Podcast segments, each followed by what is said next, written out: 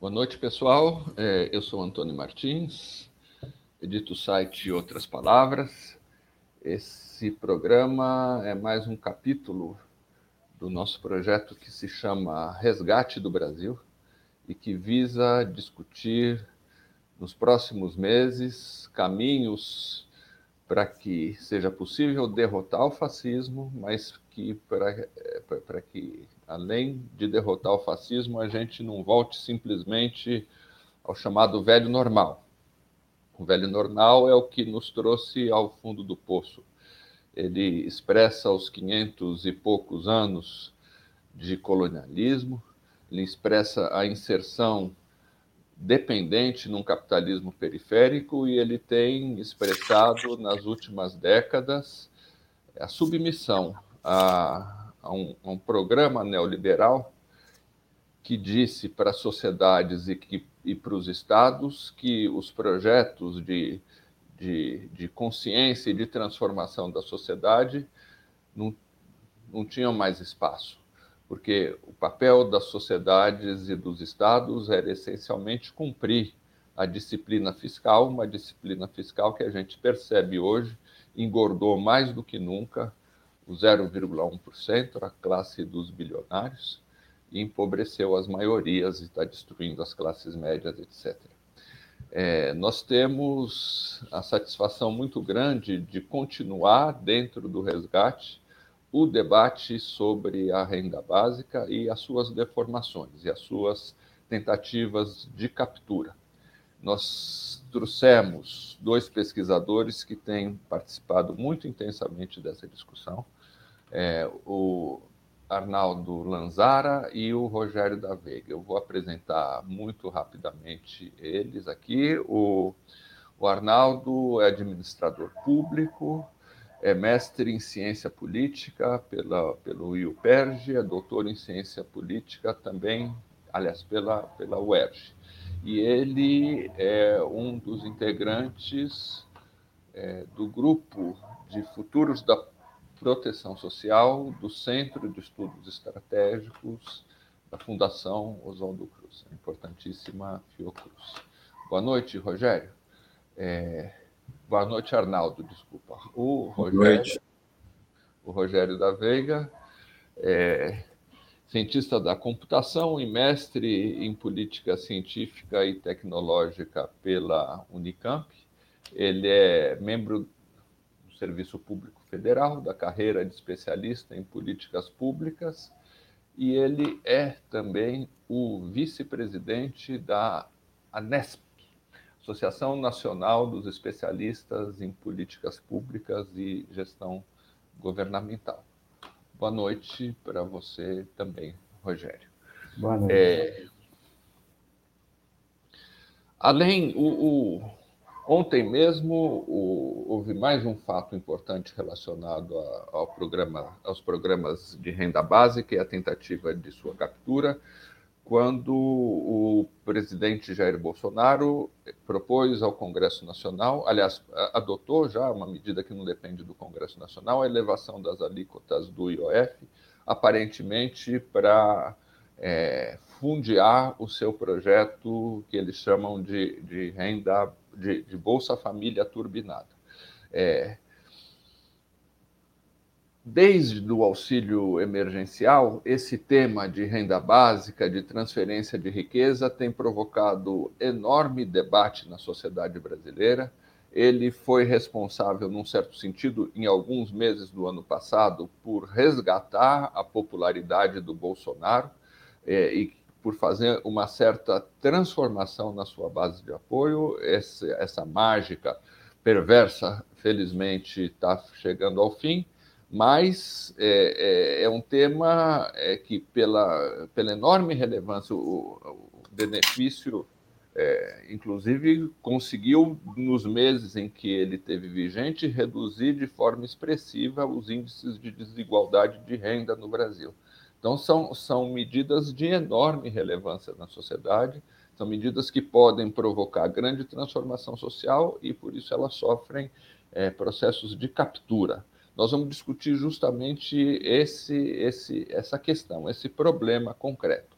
É, nós vamos começar com o Rogério da Veiga expondo a crítica que ele e outros pesquisadores fizeram para entre muitas aspas, Bolsa Família turbinado que o Bolsonaro está apresentando ao, ao, Congresso Nacional. É, ele vai falar, vai, vai, expor essa crítica, o, o Arnaldo vai debater o que ela significa em termos de tentativa de captura e a gente vai abrir o debate, é, o diálogo entre eles, comigo e, e com as pessoas é, do público. Então, boa noite vocês que estão assistindo. É, boa noite de novo, Rogério e Arnaldo. Você começa então, Rogério. Bom, boa noite. Boa noite. É, primeiramente, agradecer o convite e parabenizá-los pelo projeto. Eu acho que é, é, é, muito importante a gente conseguir pensar o, o que virá depois. Eu, é, por, por, razões de ofício, eu fico muito mergulhado no dia a dia da, das coisas e a gente se afoga achando que não tem saída, que não vai ter futuro, que, é, que, que é, a gente está num, numa situação é, sem saída, né? Que é, é como aquela sensação de fim da história. E não, né? Nós temos um país inteiro para construir, a gente tem grandes desafios de desigualdade, desafio de crescer a economia, a gente tem um desafio de educação, saúde que se mostrou é, por conta da pandemia. Então, eu acho que, como você disse na, na, na, conversa que a gente teve antes, eu acho que isso, esse tema ele vai ganhar fôlego mais para frente. Enquanto gente, na hora que a gente botar um pouquinho a cabeça para fora, a gente vai começar a ver que, que, nós, que, que, a história não acabou, né? Que nós estamos construindo esse, esse país. Eu vou, eu vou falar um pouco do, do Auxílio Brasil, que é uma, a medida provisória do, que, que o Bolsonaro, o governo Bolsonaro encaminhou. É, e eu vou começar essa, essa crítica já é, bem pelo, pelo vício da origem dela, que é assim: é, nós temos o governo falando abertamente que a intenção dele, ao criar o Auxílio Brasil é meramente eleitoral. É, é um grupo político que historicamente criticou o programa Bolsa Família, tem uma série de preconceitos com relação ao programa, com relação aos pobres, e fala abertamente: olha, nós vamos, nós temos que criar o Bolsonaro, o, o, o presidente está com uma popularidade baixa. Eles viram que quando foi criado o auxílio emergencial, a popularidade dele subiu, e ele falou: não, a gente precisa criar um programa desse para uma questão meramente eleitoral. Então, você não tem é, no desenho desse programa uma intenção de é, qual a melhor forma de você reduzir a pobreza. Né? Como é que você aprimora é, o programa Bolsa Família é, para a questão da redução da pobreza. E aí, é, essa, essa questão meramente eleitoral, ela fica muito clara e muito patente que a primeira medida que eles fazem é mudar o nome.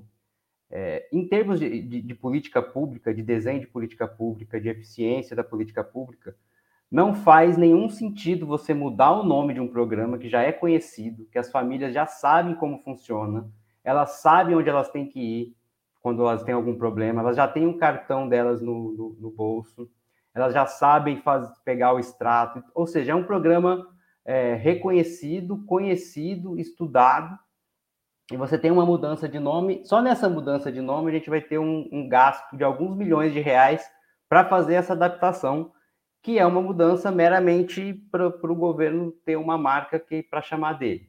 Né? Então, é, não consegue perceber que o programa Bolsa Família ele é um programa do Estado brasileiro, ele é um, um patrimônio que, que, que se construiu nas últimas é, nas últimas décadas e, e que seria muito importante manter, o, manter esse nome. Então, é, essas duas coisas elas já, elas já deixam claro a, a, as intenções é, do, do, do, do, governo com relação a isso.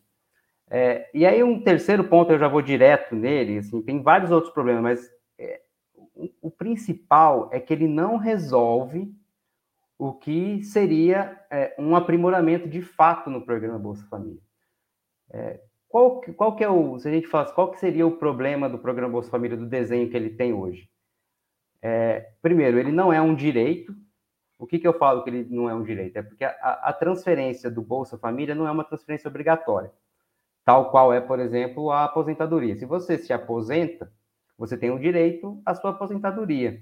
É, e a conta do orçamento é uma conta de, de, de contrário. Tipo, eu tenho tantos aposentados, eu, eu, eu, eu separo esse orçamento é, e pago, pago a aposentadoria, e aí com o que sobra eu faço as outras coisas. O Bolsa Família, ele não é assim. O Bolsa Família, ele tem um orçamento fixo e é, o, o, ele atende o tamanho do, do orçamento. Então, se você tiver momentos de choque, de, de, de, recessão, por exemplo, que você tem um aumento da pobreza, como é o caso é, do Brasil agora, é, você não consegue, com esse orçamento, aumentar o número de famílias, porque aumentou o número de famílias pobres. Você cria uma fila. Essa fila, ela antes da pandemia, ela já estava aumentando, então você tinha um problema muito grande de, trans, de transparência dessa fila, então a gente não sequer sabia o tamanho dela, mas é, nós que conhecemos os dados do programa, a gente vê, ó, tá, tá grande e tá crescendo, porque o, é, o país está numa recessão já tem muito, já tem muito tempo. É, então você estava excluindo, excluindo famílias. Então uma primeira mudança que você tinha que fazer no programa era falar assim, olha, é um direito e é uma transferência obrigatória. Você é uma família que atende os requisitos do programa, você está dentro.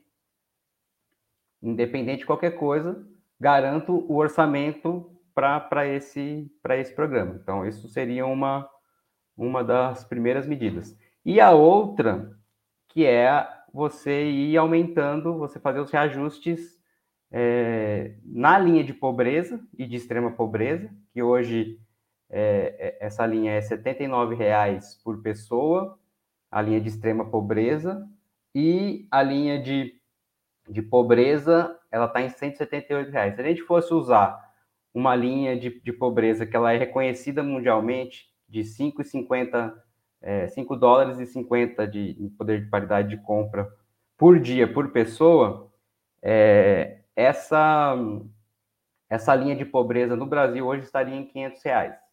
Então, você faria um. um é, reajustaria essa linha para 500 reais e toda família que tem menos de 500 reais per capita de renda própria da, do, do trabalho estaria elegível para o programa e faria parte do programa se você é, eliminar a fila. Mas você tem algumas isso, não, isso não está na proposta do, do, do, do, do, Bolsonaro, da medida provisória que ele, que ele encaminhou. É, além desse problema central, né, que é um, assim, se você quisesse fazer uma coisa mais simples para resolver, você faria uma medida provisória, falasse, olha, o Bolsa Família a partir de agora a linha é tal, ele é um direito, não muda, é, não muda nome, não muda nada. No dia seguinte, no mês seguinte, você conseguiria estar tá rodando o programa é, e chegando em mais famílias e aumentando o, o valor dos benefícios. Mas, além dele não fazer isso, ele traz algum um, um problema que é, é, ele cria uma série de penduricalhos dentro do programa, uma série de outros auxílios que tem outros objetivos e que pode até ser é, importante que se tenha. E isso foi no desenho do programa ele tinha essa, essa coisa de você ter uma convergência de políticas públicas para atender essa população, como é o caso, é, por exemplo, do auxílio que eles colocaram de iniciação científica ou auxílio esporte. Assim, nós não temos problema com a criação desse auxílio. É uma política importante você beneficiar, você estimular a, a, a participação da ciência, a participação é, em esportes das famílias que são é, que têm essas características do programa Bolsa Família. O problema é você colocar é, isso daí tudo dentro do mesmo guarda-chuva, do mesmo orçamento é, e, e, competindo por recursos. Então, você, em vez de criar uma coisa complementar, você vai estar criando uma concorrência com o programa de transferência de renda, que é o objetivo principal do programa Bolsa Família. Então, é, a gente pode ter ali na frente situações como é, você deixando de incluir uma família que está em situação de extrema pobreza porque teve é, perdeu o emprego, porque reduziu a renda, porque a economia está tá em recessão, porque teve alguma, algum problema na família, é, enfim, a, a, a, pobreza no Brasil ela é uma coisa muito, é, é muito volátil, né? Então, é, é, é, a renda dessa população é uma renda que varia muito. Eu acho que esse que é, o, é, é, uma característica da pobreza. E você vai poder, vai acabar acontecendo que no orçamento de cada ano você vai ter que decidir entre apoiar o jovem desportista no, dentro do auxílio ou incluir uma família nova. Então, isso é, isso é um problema é, muito grande nessa, é, nessa medida provisória. E os auxílios que ele cria, que eu vou citar alguns, eu não vou falar de todos, mas porque a ideia geral já está um pouco colocada, mas ele tem um, ele tem um auxílio especial que ele é mais problemático que os outros, que é o auxílio, que eles chamam auxílio criança cidadã, que é o, o que eles estão chamando de voucher de creche.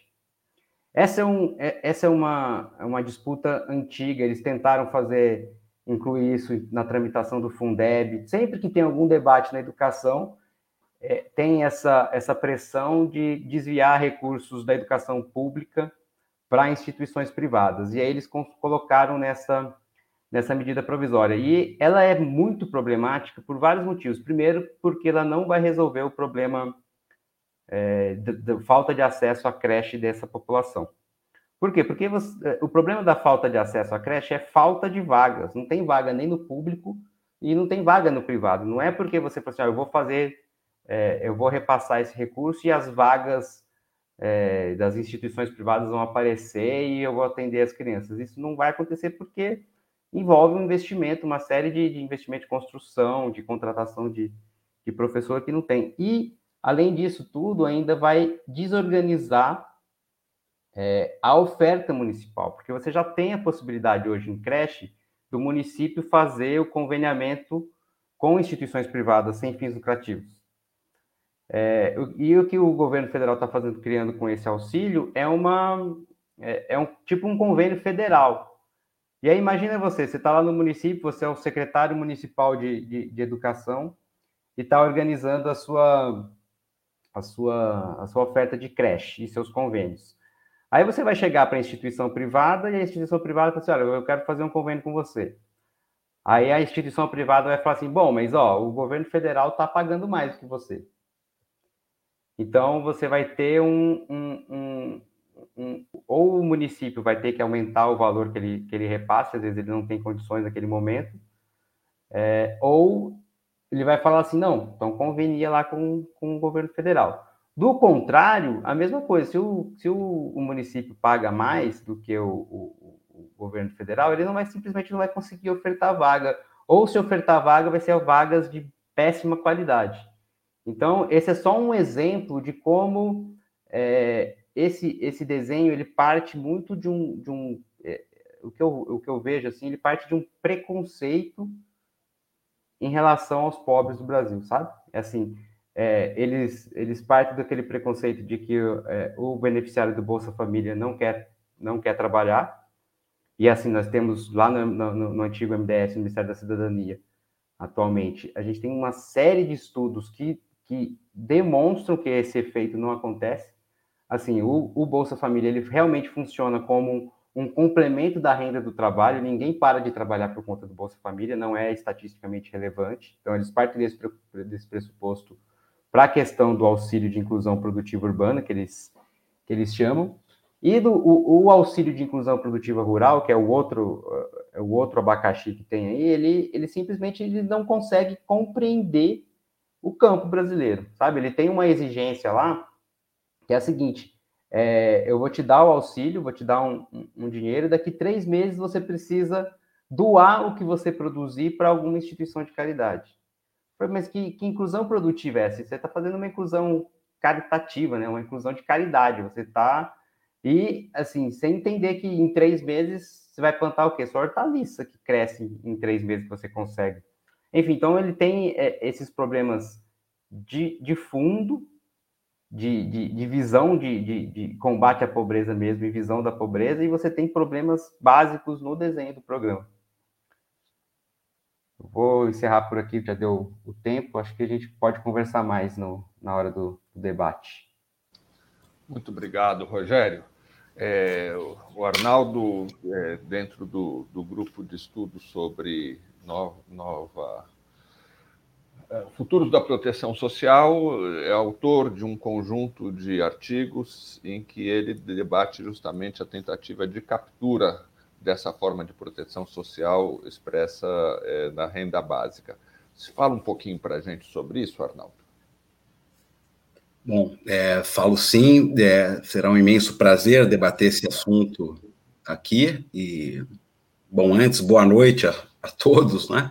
Gostaria de agradecer muito ao Antônio Martins, a Carolina Rieger, né, pela, pela organização e por proporcionar né, esse espaço para a gente debater questões tão relevantes aqui que, de interesse público. Né. Na verdade, essa proposta que nós discutimos no texto, né, no âmbito do Grupo Futuros da Proteção Social, coordenado pela Sônia Fleury, do Centro de Estudos Estratégicos da Fiocruz, guarda fortes relações de similaridade com esse, com esse projeto do Bolsa do, do Auxílio Brasil, é, trazido agora com essa MP número é, 1061 aí. Não é? Ele tem certas semelhanças, como o Rogério mencionou, né, no sentido de de criar vários benefícios, né, os chamados os benefícios acessórios que competem ali, né, pelo mesmo, pelo mesmo orçamento que já é mitigado, né, no Brasil, a gente não pode esquecer isso, o orçamento para transferência de renda, né, e o mais problemático dessa proposta, a meu ver, da chamada lei de responsabilidade fiscal, que foi retirada agora de pauta, porque trazia várias medidas polêmicas, é uma tentativa, tal como o auxílio, o Auxílio Brasil proposto pelo Bolsonaro, é uma tentativa explícita de voucherização da política de assistência social no Brasil, e mais, né, de financiarização dos benefícios.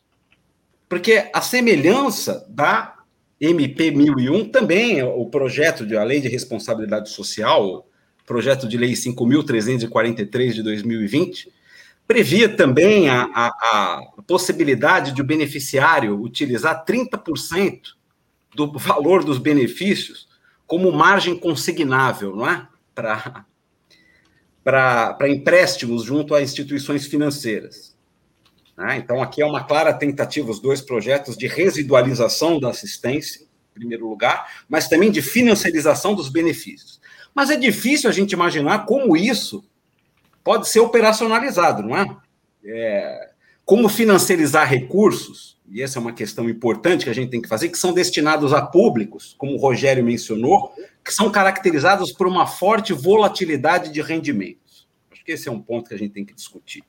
Será que o governo brasileiro quer instituir uma espécie de, de servidão por dívidas? É, junto aos mais pobres?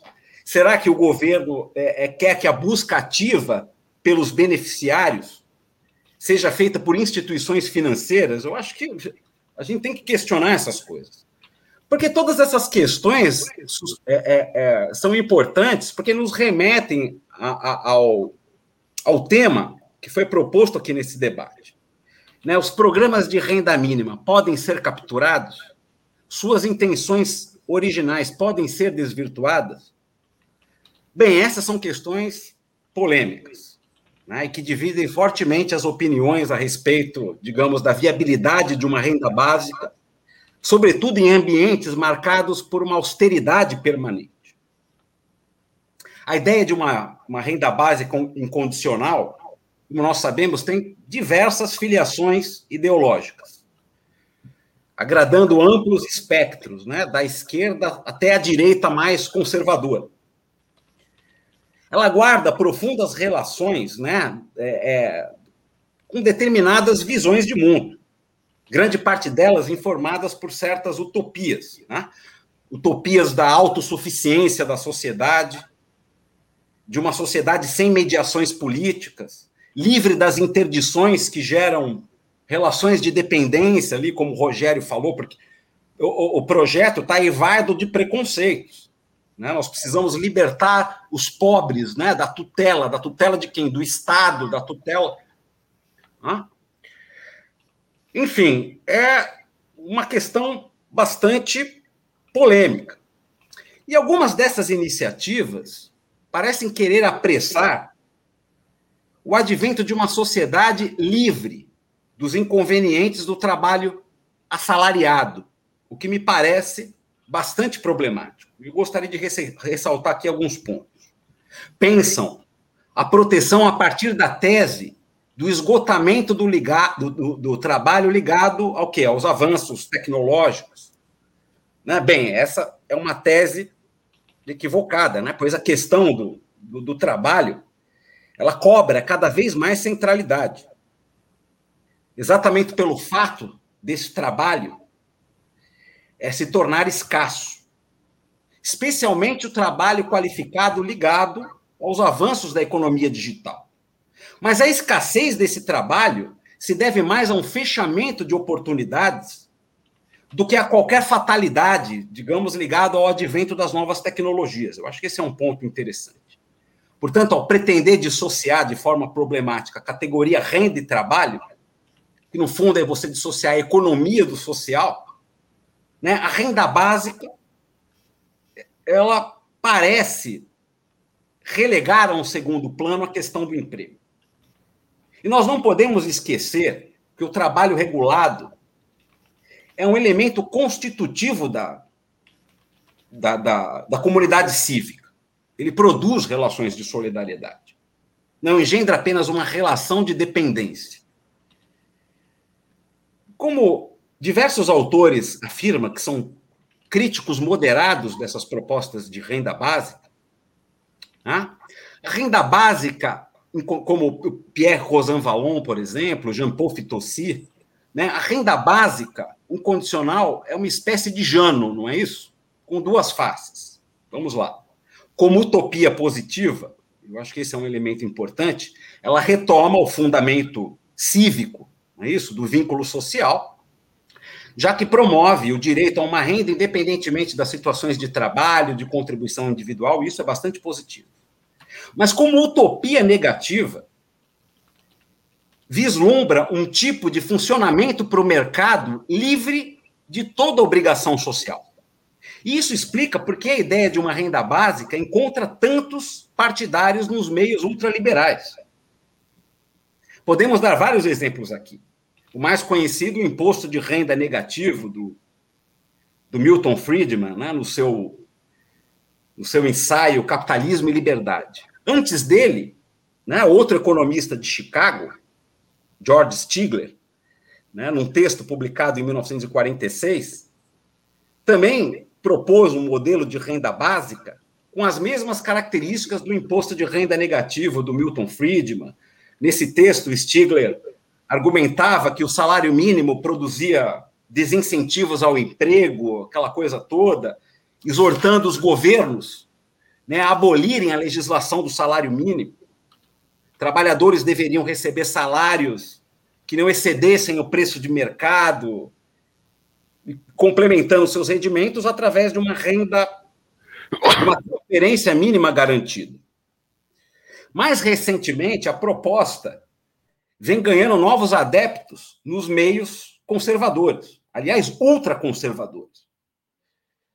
O cientista social estadunidense Charles Murray, né, conhecido por suas afirmações polêmicas né, sobre a, a constituição genética dos mais pobres, vê a renda básica como um substituto perfeito ao estado de bem-estar. Defende a introdução né, de, uma, de uma renda básica nos Estados Unidos, financiada com recursos provenientes de quê? Da extinção dos, dos, dos, dos programas sociais. Tal como nas propostas, não é isso, de, de imposto de renda negativo, Murray né, num, num livro de 2016, considera que os beneficiários da renda básica poderiam utilizar os recursos do programa para o quê? Para comprar serviços de bem-estar. É isso, né? O voucher. E como nós podemos perceber aqui, há muitas intenções por trás das propostas. Não é? Algumas positivas, outras nem tanto problemáticas. Do ponto de vista concreto, também, há várias análises que procuram mensurar os efeitos da implementação da renda básica, que eu acho que é bastante positivo. Algumas mostram efeitos positivos de experiências locais, muito interessantes. Né? Outras apontam efeitos negativos, não é isso?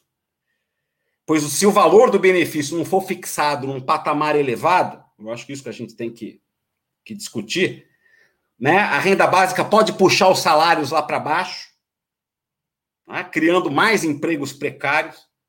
Algumas projeções apontam que mesmo uma, é, diante de uma soma considerável de recursos mobilizados pelo, pelo programa, produz efeitos bastante modestos sobre a redução da, da pobreza, se comparado aos efeitos produzidos pelos serviços sociais, pelas transferências tradicionais. Eu acho que esse é um ponto que a gente tem que discutir. Claro, né, que a ideia de uma renda básica é válida, mas dentro né, da perspectiva de um, de um estado de bem-estar social ampliado.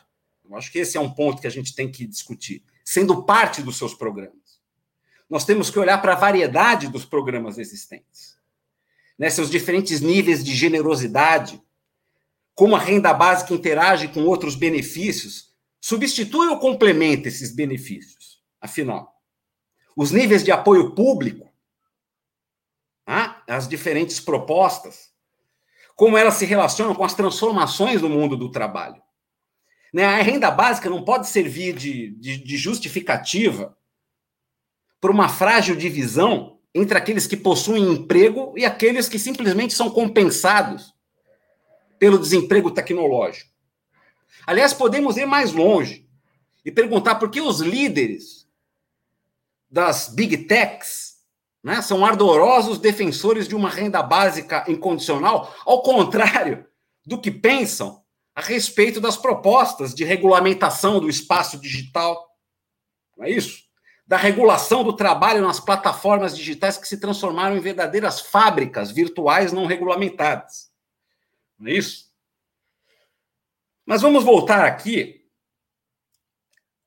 ao que me parece ser o principal problema em relação à iniciativa, que é o desincentivo à expansão do gasto social acima do mínimo estipulado para cobrir as necessidades, não é isso? Eu vejo aqui três principais riscos de captura aí, já que o tema é esse. Né? O primeiro, o, desmantelamento dos programas existentes para financiar essa renda básica. Não é isso? O segundo, a mercantilização extensiva dos serviços sociais acima desse mínimo estabelecido.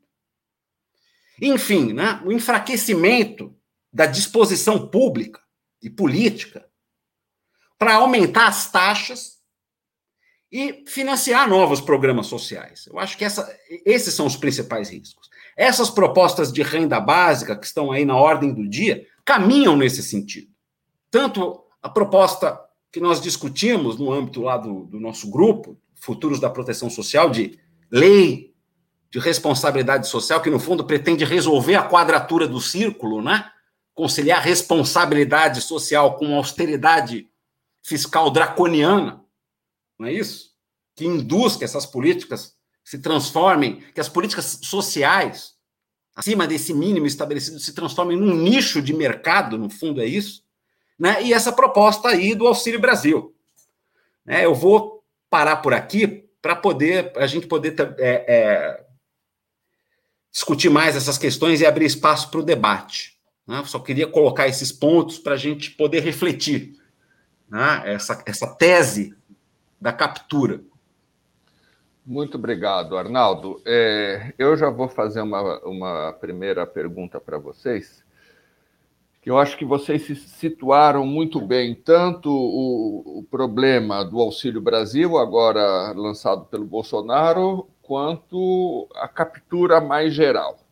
É, é, a, a, o risco mais geral de captura da proposta, é, acho que o Arnaldo colocou muito bem, é, quando ela se coloca, quando você transferir riqueza, se, se, se, se é, vira não um benefício social, não uma forma a mais de redistribuição de renda, mas vira um substituto para programas que são muito mais estruturados e são muito menos mercantilizados. Portanto, é, eu, eu, queria especular com vocês uma coisa. É, é, me parece claro que, do nosso ponto de vista, do ponto de vista de alguém disposto de fato, interessado de fato a produzir eh, igualdade social, é, é importante ter serviços públicos mais robustos.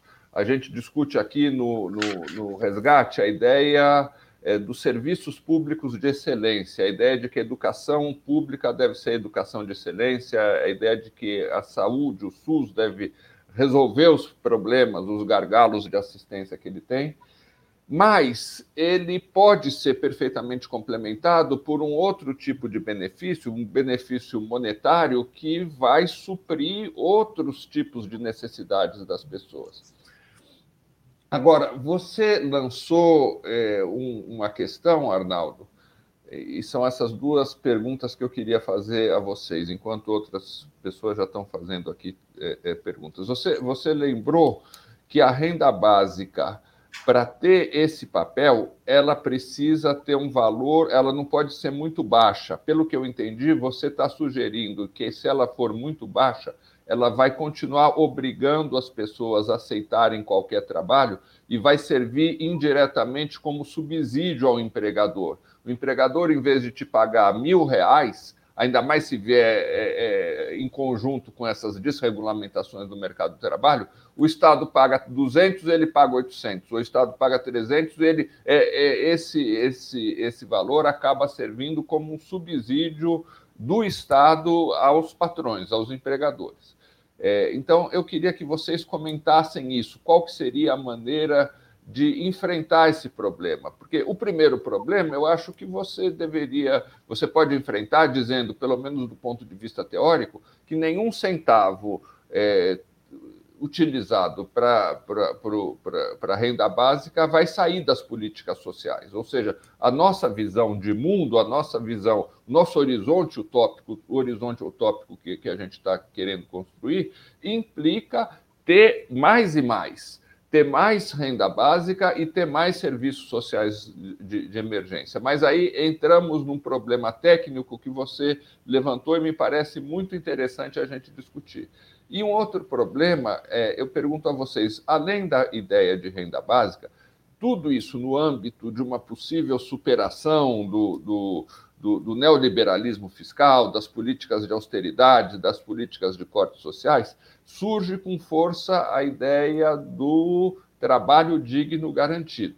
A ideia de que existem inúmeras necessidades é, sociais e de infraestrutura no Brasil, desde contratar mais médicos até ter saneamento para todos, ter rios despoluídos, ter uma transformação urbanística nas periferias. Isso exige muito trabalho de, de, de, de qualificações muito diversas e é preciso que e, e existe um número gigantesco de desocupados ou de subocupados, de pessoas desaproveitadas, e que o Estado deveria também lançar um programa é, é, de realização dessas necessidades e de emprego dessas pessoas. E isso teria vantagem adicional de estabelecer um piso para as condições de trabalho, porque se o Estado está garantindo é, um certo piso de direitos e de salário, os os, os empresários terão, no mínimo, de oferecer esse, esse mesmo piso. Então, eu queria ver, queria saber como vocês veem a articulação também dessa proposta com a, a ideia da, da renda básica. Quem começa? Você começa, Rogério? Mantendo ordem? Posso, posso começar. É, assim, eu acho é, o, o, o discurso da renda básica ou da transferência de renda substituir a, as políticas públicas, as políticas sociais, essa é a grande armadilha de fato que a gente tem que, que segurar. E é, é a grande, assim, eu, eu colocaria isso aí como o, um, um dos pontos centrais do, do debate esquerda e direita no Brasil e do mundo, né? Tipo, é, porque é isso, você fala assim, não, eu vou te dar o dinheiro, você se vira para comprar, você simplesmente pegou aquele dinheiro e repassou para o prestador de serviço, passando pelo indivíduo, mas assim, a, é uma linha direta, né? Porque o. É, é, enfim, né, o custo, políticas de saúde, políticas de educação, elas são muito caras, assim, não é uma coisa barata e não, não você não vai ter uma. É, com, com uma renda básica, você não vai conseguir suprir isso. Então, acho que isso. Acho que a gente pode fechar uma coisa assim, olha, é, a renda básica, ou a, eu não estou nem trabalhando com esse conceito ainda de renda básica, eu estou em todo o Brasil ainda, tipo assim, estou falando de renda mínima para os extremamente pobres, e a gente debater o que, que é esse extremamente pobre no Brasil, a, a gente tentando puxar mais para cima, o pessoal tentando puxar mais para baixo, e esse é um pouco o, é, o debate. A gente tem que. É, uma coisa muito importante, que assim, o, a situação do Brasil, uma renda básica universal, ela, ela só teria viabilidade se você tiver realmente distribuição entre países. Se não dá para você pegar um país como o Brasil, de renda média pobre, cara, nossa, assim, o nosso investimento per capita na educação é um terço dos países da OCDE, dos mais pobres da OCDE, é um terço de, da Espanha, Portugal, não estou nem comparando com Dinamarca e Suécia. Entendeu? Então, é, é, é não dá para você falar para um país como o nosso, individualmente, assim, você vai criar, não você tem que ter a, a, transferência, você tem que reduzir desigualdade entre os países, tem que fazer uma discussão realmente é, internacional sobre isso. Né? Se você quiser parar em pé sozinho, é muito mais complicado mesmo, é muito mais, é muito mais difícil. Mas, assim, nós estamos. É, é, eu estou num pedaço muito pragmático, eu estou dentro do Estado ali colocando, que é assim, cara, é, hoje a gente investe 1% do PIB com Bolsa Família. Se a gente aumentar para 3, 4, para 3, 4% do PIB, isso, isso gera um, um, um, benefício social no país. E a gente vai começar a fazer esse outro debate na sequência, mas a gente tem que lutar agora para aumentar essa fatia que vai para esse extremamente pobre, a gente colocar um, um programa de transferência de renda no cerne do, do nosso projeto de desenvolvimento. Então, é, o Brasil, ele, se você olhar a história econômica brasileira, lá da, da década de quando ele se industrializou, excluindo muita gente, né? Então você continua o que o Celso Furtado descreveu lá atrás da economia brasileira, a gente pode descrever hoje sem muita dificuldade. Tipo, nós somos uma economia dual, você tem um setor de alta produtividade com altos salários e você tem um setor primário de subsistência que não está tá fora disso. É, a gente precisa, e, e, isso até o projeto Resgate traz isso, né? a gente precisa é, aumentar a complexidade da economia brasileira, a gente precisa se industrializar, a gente precisa gerar mais empregos, a gente precisa ter uma política industrial, a gente precisa melhorar a nossa inserção é, internacional na economia, a gente precisa gerar melhores empregos. Mas isso você não faz do dia para a noite. E, e, lá atrás, o que, que a gente fez? A gente fez aquela coisa do Delfim Neto, não, vamos crescer o bolo para depois distribuir. E a gente viu que não, não, assim, é o popular, na volta a gente compra, né? Estamos esperando até agora esse bolo ser dividido. Então, a gente, e, e acho que talvez a, a, o mecanismo da transferência de renda direta, sem, assim, aí a gente tem que realmente tomar cuidado, sem, não vou tirar da saúde e da educação para fazer transferência de rendas porque aí eu estou tirando do pobre para o miserável, estou distribuindo ali. Não é isso que a gente tem que fazer. Mas se você criar um, algum mecanismo de, é, é, de transferência direta desse esse, esse desenvolvimento econômico, você vai alimentando ele para a parte de baixo da pirâmide, aí a gente pode estabelecer, sei lá, vamos estabelecer os 20% mais pobres, e aí eu, eu faço uma linha de pobreza é, variável, não faço uma linha de pobreza absoluta, eu faço uma linha de pobreza relativa ao Brasil. Se o Brasil está crescendo, tá, a PIB per capita está crescendo, eu vou subindo essa linha e vou aumentando a, a transferência e assim, e vou fazendo outros tipos de política para eu incluir essa população mais pobre nesse desenvolvimento, nesses empregos de melhor qualidade, que aí é política de educação, é, é política de cotas, é, aí a gente tem que entrar, é, é, é, é política de, sei lá, redes, né? Os, os, os, nossos pobres, eles não têm redes de contato. O cara pode ser o, o, o mais na, na, na, área dele, mas ele não conhece, ele não é amigo do filho do, do, do CEO da empresa tal que tem aquele aquela coisa. Então a gente tem que pensar essas, esse tipo de coisa, é, assim, como é que a gente vai incluindo os de baixo nesse desenvolvimento? E o, o, jeito mais, uma coisa é você ir dando dinheiro, você fazendo essa linha de, de pobreza variável.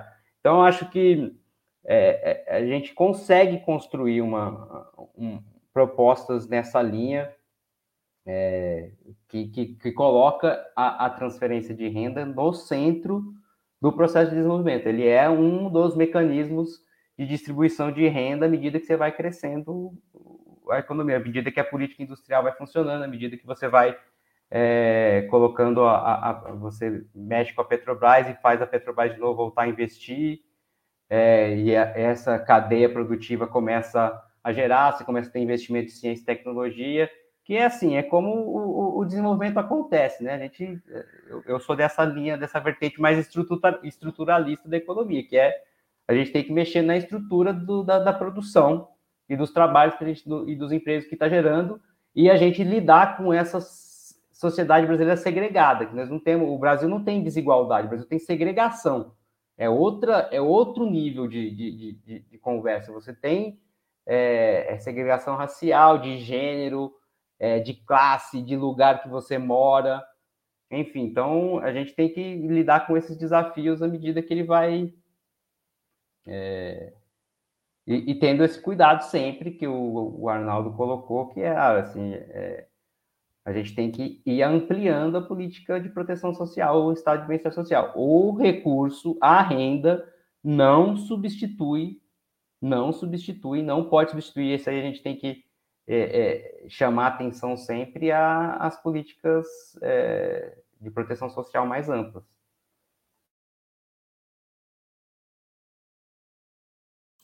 Você, Arnaldo? Sim.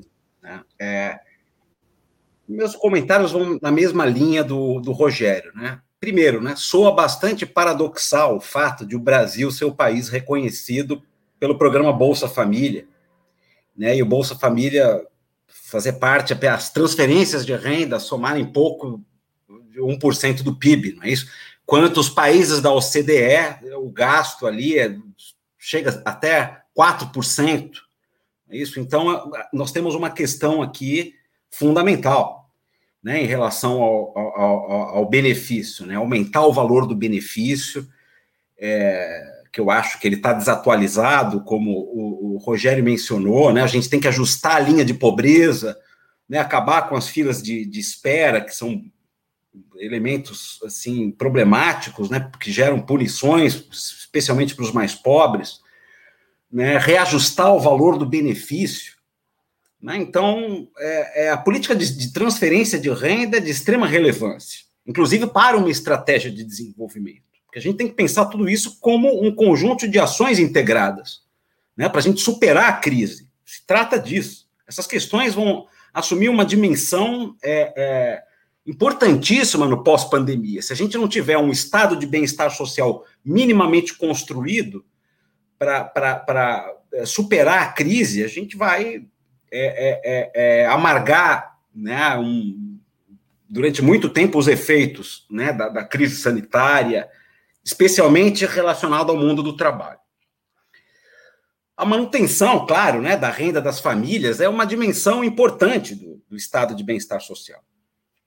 Mas, como o Rogério mencionou ainda há pouco, esse estado não pode ser reduzido a uma questão de renda. Esse é um ponto. É claro que em situações como a nossa, de crise sanitária, crescimento da pobreza, a questão da renda adquire relevância, não é?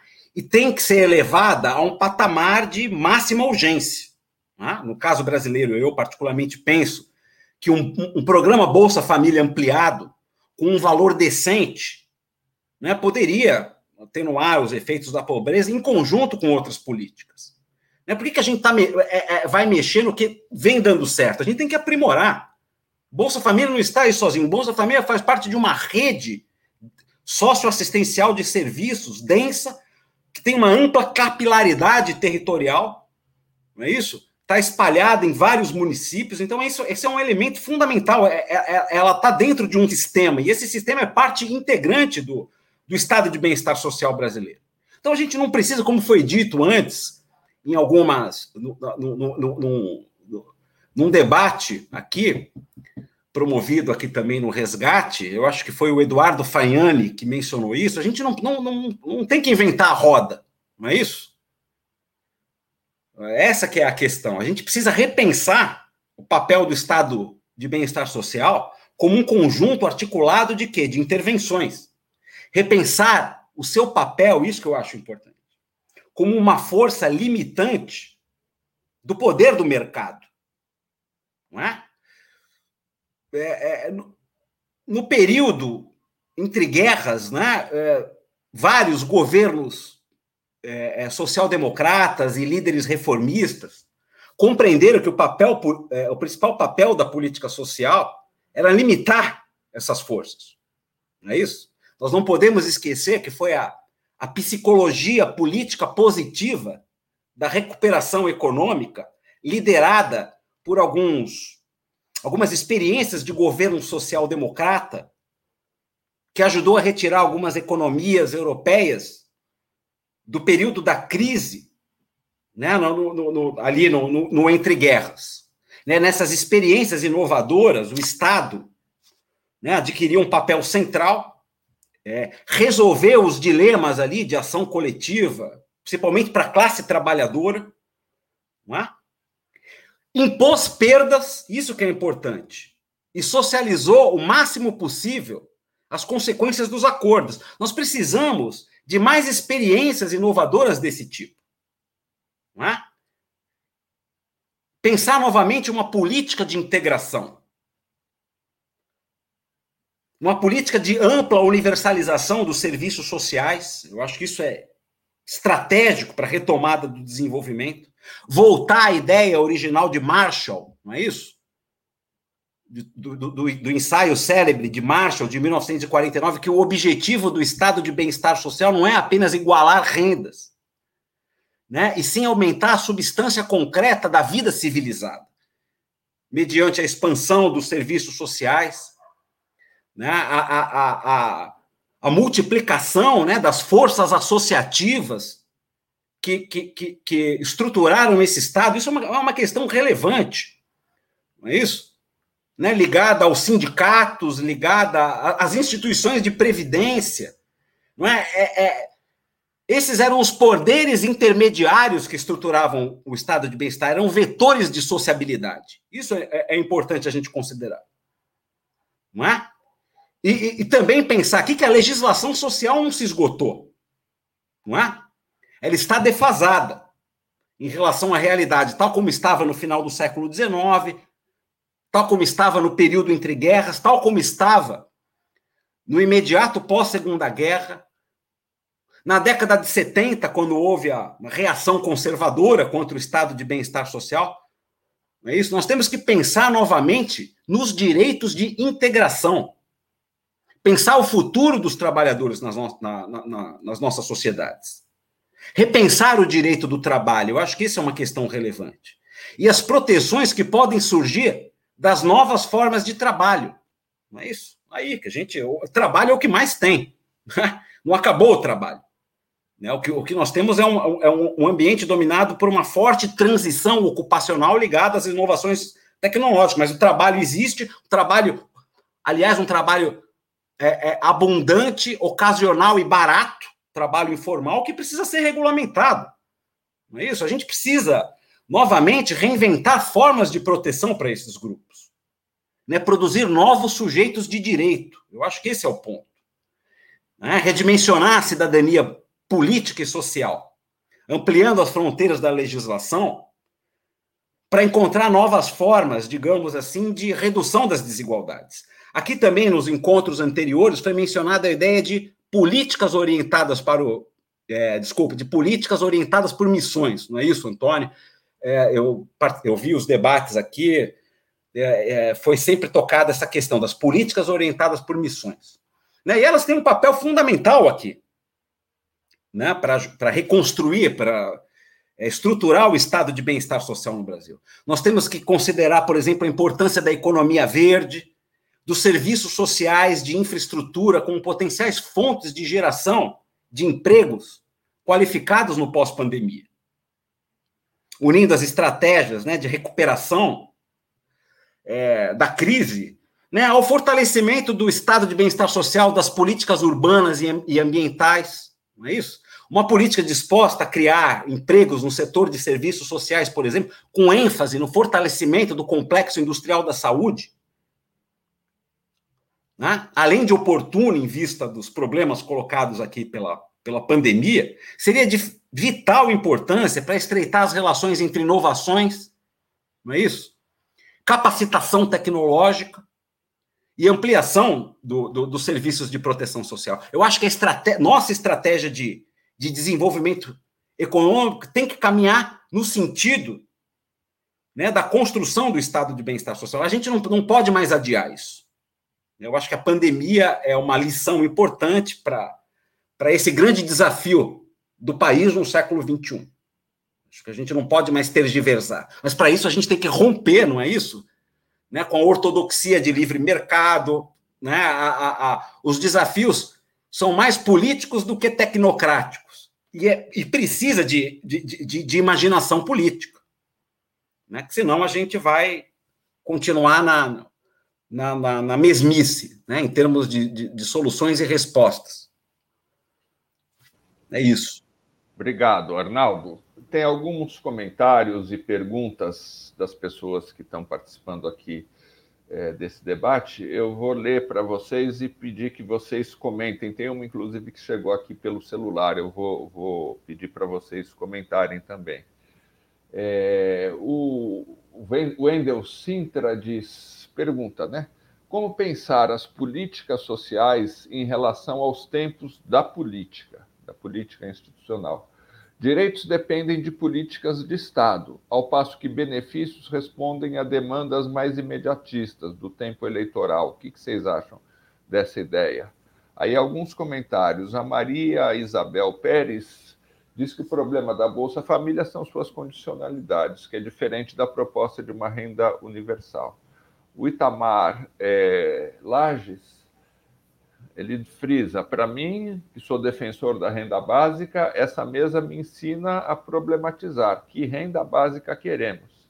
Ele também elogia muito a, a menção ao Marshall e pede que você explique melhor, é, Arnaldo, o que é economia verde. A Maria Isabel Pérez além de falar, fazer aquele comentário do problema da Bolsa Família, ela disse que a redução da jornada de trabalho, oferta de qualificações profissionais, certificação de saberes e experiências profissionais, políticas sérias de oferta habitacional, além da renda básica universal, ou seja, concordando com essa ideia de vocês que a renda básica deve ser um dos pilares de uma construção de um novo estado de bem-estar social brasileiro. E o Gerson Neto faz a seguinte questão, eu vou um pouquinho ampliar. Ele, ele começa é, é, perguntando como vocês reagiriam à proposta do Bolsonaro de ampliação do IOF. Nós devemos aplaudir, sendo que isso vai representar transferência de renda é, no final do governo e no período pré-eleitoral a ele. Eu, eu ampliaria essa pergunta é, lembrando uh, o nó, num certo sentido, em que a esquerda entrou no ano passado, quando a, os 600 reais aumentaram a popularidade do Bolsonaro, sendo que o Bolsonaro tinha proposto um voucher de 200 reais. E a proposta de 600 surgiu após pressão no Congresso de redes de movimentos sociais e da oposição no Congresso mas acabou sendo capitalizada pelo Bolsonaro. Então, eu, eu, eu ampliaria perguntando a vocês o seguinte: isso não, não, não é consequência de uma certa letargia da oposição nesse debate? Não seria importante é, deixar claro uma proposta concreta que recolhesse alguns elementos disso que vocês falaram, é, que mostrasse que, que, que, que que propusesse a renda básica é, sem, sem nenhum prejuízo de recursos aos programas sociais, que estabelecesse um patamar que não fosse tão baixo a ponto dela servir como subsídio simplesmente a, aos empregadores, é, que, que a acompanhasse de uma política de melhoria dos, dos programas sociais. Não está faltando isso, não é por causa dessa falta, é uma hipótese que eu estou levantando é, que, que, que Gerson e que outras pessoas fazem essas perguntas, o que, que nós fazemos quando o Bolsonaro propõe o um aumento do IOF para turbinar um programa que vai beneficiar muitas pessoas, mas vai lhe dar capital político no, no, no ano decisivo da eleição de 2022. Queria que vocês comentassem essas questões, talvez sejam as últimas. É, é, já, já estamos aqui com uma hora de programa, mas acho importante é, esse diálogo com, com o pessoal que está nos assistindo. Eu sugeri para o Arnaldo começar, dessa vez que ele sempre responde depois de mim e acaba que eu acabo tolhendo as, algumas das ideias dele. Tá, tá ótimo. Né? Bom, são várias perguntas, eu vou tentar aqui é, é, respondê-las na medida do possível, né? que são bastante complexas. Né? Em relação à primeira pergunta, né, que foi é, do Wendel, né, eu considero que essa questão é de, de extrema importância. Na verdade, né, a gente tem que construir políticas sociais de Estado. Né, e o fato delas serem usadas eleitoralmente ali, com, dentro de uma visão curto-prazista, de certa forma, são negligências né, é, é, é, é, oriundas do passado de não ter transformado em políticas de Estado. É isso? Por que, que o Bolsa Família não é uma política constitucionalizada? Pergunto. Não é isso? Né? E aí governos é, é, ficam tentados, como o atual governo aqui, de usar a política para fins eleitorais. Embora eu acho que essa discussão de usar política social como é é, é, é, é, finalidade eleitoral, tem um certo viés aí ideológico também, enfim, né? Existe uma, uma coisa, né? É, parece que, que isso vai surtir um efeito automático, né? Na medida que você redistribui renda para os pobres, os pobres vão virar os seus eleitores cativos. Né? Não é bem por aí, não é? É, há, vários, há um certo preconceito, né, de que políticas redistributivas são sujeitas a, a essa visão curto parasista, etc. Enfim, eu acho que essa, esse tema é, é importante. Mas o que o, o Wendel chamou a atenção é uma questão importantíssima, não é? É, é, é, é a questão de uma de, de, de, institucionalizar essas políticas, mas não institucionalizá-las como direitos. É, eu acho que essa é uma questão extremamente importante, né, que, que foi negligenciada né, no, no, passado, e agora isso vem se voltando, é, é, gerando problemas, enfim. Né? Outra, é, tentando responder aqui outras questões, né, da, do, sobre o, a questão da economia verde, eu acho que a, a questão da economia verde é de, é de extrema importância. Né? Economia verde, na medida que nós temos vários problemas ambientais, catástrofes aí, né, há demandas relacionadas à solução desses problemas. Então, aí, um imenso manancial a ser explorado pelo Estado, dentro da lógica de um Estado empreendedor, que produza serviços voltados a reparar esses danos e a tornar o ambiente mais sustentável. Por exemplo, a produção de painéis fotovoltaicos, é isso, para reduzir as emissões é uma questão importantíssima, estratégica, que a China, por exemplo, né, já, já, já, já vem tomando a dianteira né? E aí os, os países, por exemplo, ali que é, já estão se tornando retardatários nesse campo. Então, há economia verde voltadas a essas inovações tecnológicas né, que são fundamentais para resolver os problemas do, do, meio ambiente.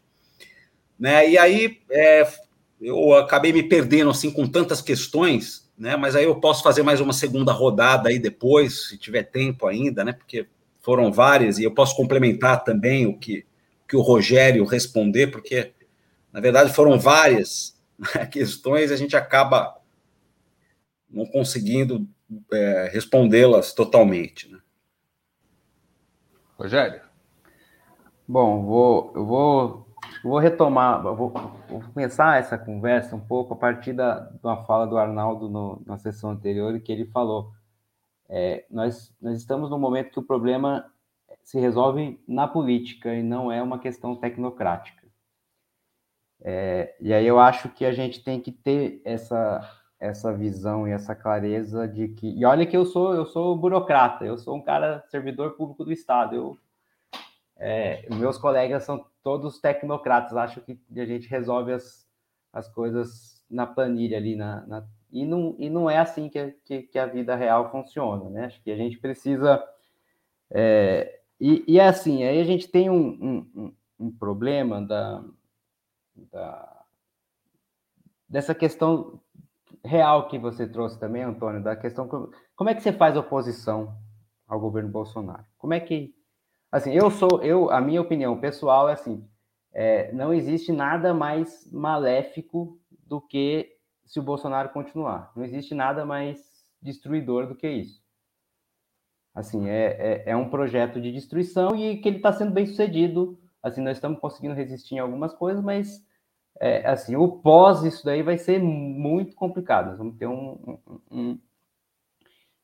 E, e, e, aí eu acho que a, a questão da institucionalização das políticas ela é muito importante, mas elas também não garantem a desinstitucionalização depois. Eles estão conseguindo destruir políticas institucionalizadas. Assim, é por quê? Porque é na política, foi um projeto político que foi eleito e eles conseguiram uma maioria e eles estão é, passando o, o, o, trator. Então a gente tem que ter, junto com, com essa questão da institucionalização, você tem que ter uma questão. É, é, a formação política constante das pessoas entenderem que aquilo ali está é, institucionalizado, mas assim é, existem inimigos daquelas políticas. E existe gente tentando. E aí você tem que conseguir separar quem que é e quem não é e definir na, na, na questão da, dessa construção da, é, da política. Então, é, voltando, a questão do auxílio emergencial de, de 600 reais. É, não tinha que fazer, assim, não dá, não dá como, não tem como você ser contra uma coisa desse tipo naquela situação. Por mais que aquilo ali, teria efeitos efeitos benéficos para a popularidade do Bolsonaro. Não é isso que tá em, não está em questão. Nós estamos tava discutindo ali vida ou morte. É, ao mesmo tempo, é, ela, ela teve esse impacto não só por uma questão da, de ter sido um benefício forte, grande, é, de 600 reais, que é uma coisa realmente poderosa, foi por isso também, mas foi porque ela, ela veio em um momento em que aquilo ali era o que precisava ser feito, dado a, a, a situação da pandemia. Né? Então, a, as pessoas, é, tentando dialogar um pouco com aquela questão do, é, ah, vou aumentar o Bolsa Família e eu logo vou comprar os votos. Não, não é assim que funciona, não é, não é assim, não é assim.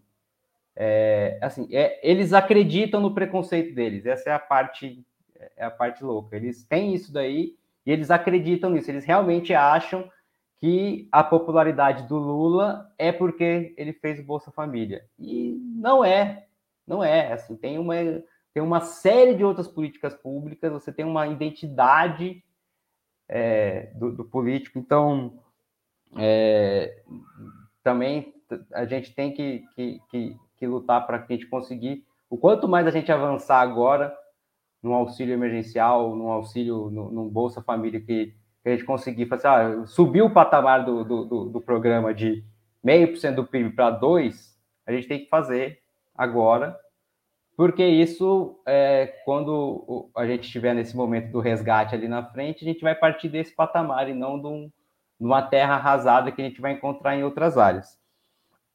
É, a questão do, do, a pergunta também, que é um pouco essa pergunta da, da, da da, da, da oposição, né? Do, como é que se comporta em relação a esse aumento do IOF. Aí é a hora da gente ser oposição, entendeu? É assim, eles que lutem para defender isso daí, sabe? Assim, a gente não precisa sair batendo bumbo, olha que legal que eles fizeram isso daí. Não. Cara, vocês, vocês se entendam com o mercado aí que vai ficar nervoso. Para a gente. É... Então, acho que a gente tem que conseguir separar também essas coisas que né, como oposição, a gente precisa ter uma clareza que a gente é oposição. Tem algumas lutas que é deles. Você é governo, você que justifica essa, essa sua medida. Não vai ser a gente da oposição, não vai ser a, os partidos da esquerda que vão que vão sair defendendo isso. Hum, ele, ele que. Acho que é isso que eu tinha. Tá ótimo. É... Gente, é... são nove e dez já. Não sei se você quer complementar alguma coisa, Arnaldo. É, é, eu acho que, que as perguntas, vocês dois em geral, é, responderam o, o, conjunto dessas perguntas. Mas mais do que as perguntas, eu tenho a impressão que é, as falas de vocês complexificaram esse tema. Eu acho que os comentários das pessoas estão expressando isso.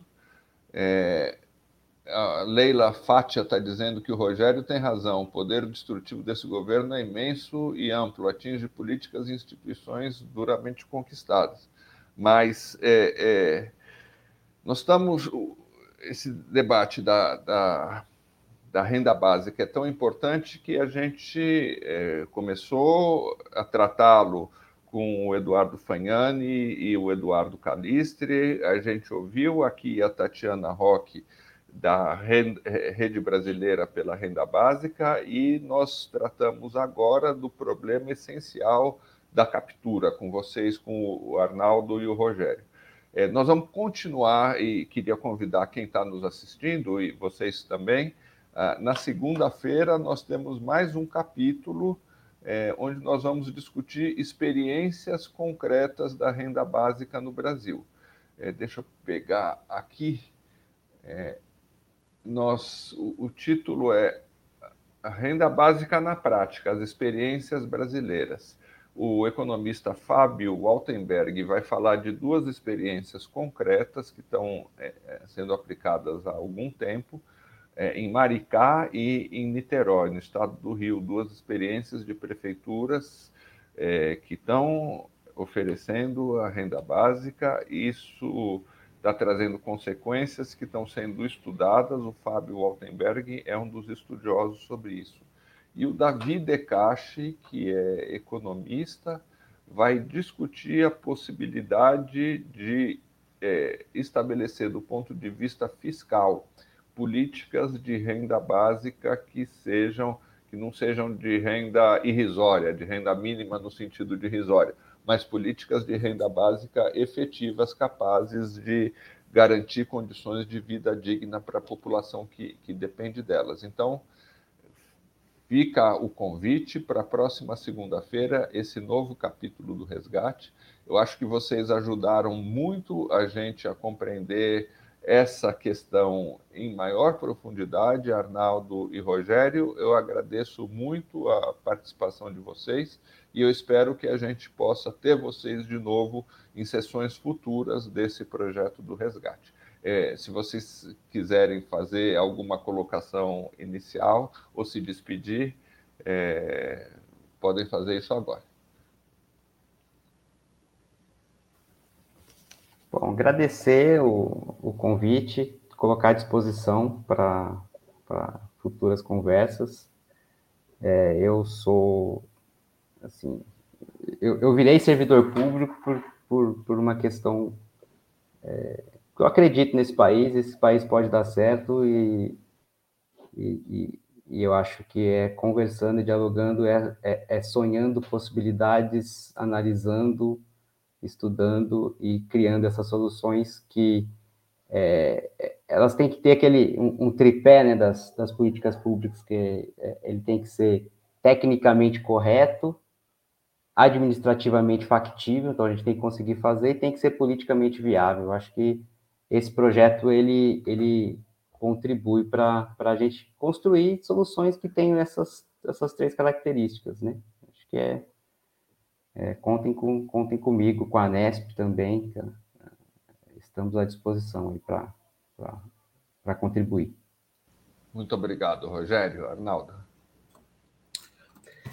Bom, eu também gostaria de agradecer. Esse debate foi muito é, enriquecedor Eu acho que iniciativas como esta que a gente está precisando para repensar o país, é isso, é, tal como o Rogério, eu também sou um servidor público, eu acho que essa coisa a gente tem que se orgulhar desse engajamento né, ao, ao público, que é uma palavra de certa forma ofuscada aí do, do, vocabulário, né? As pessoas parecem que é isso.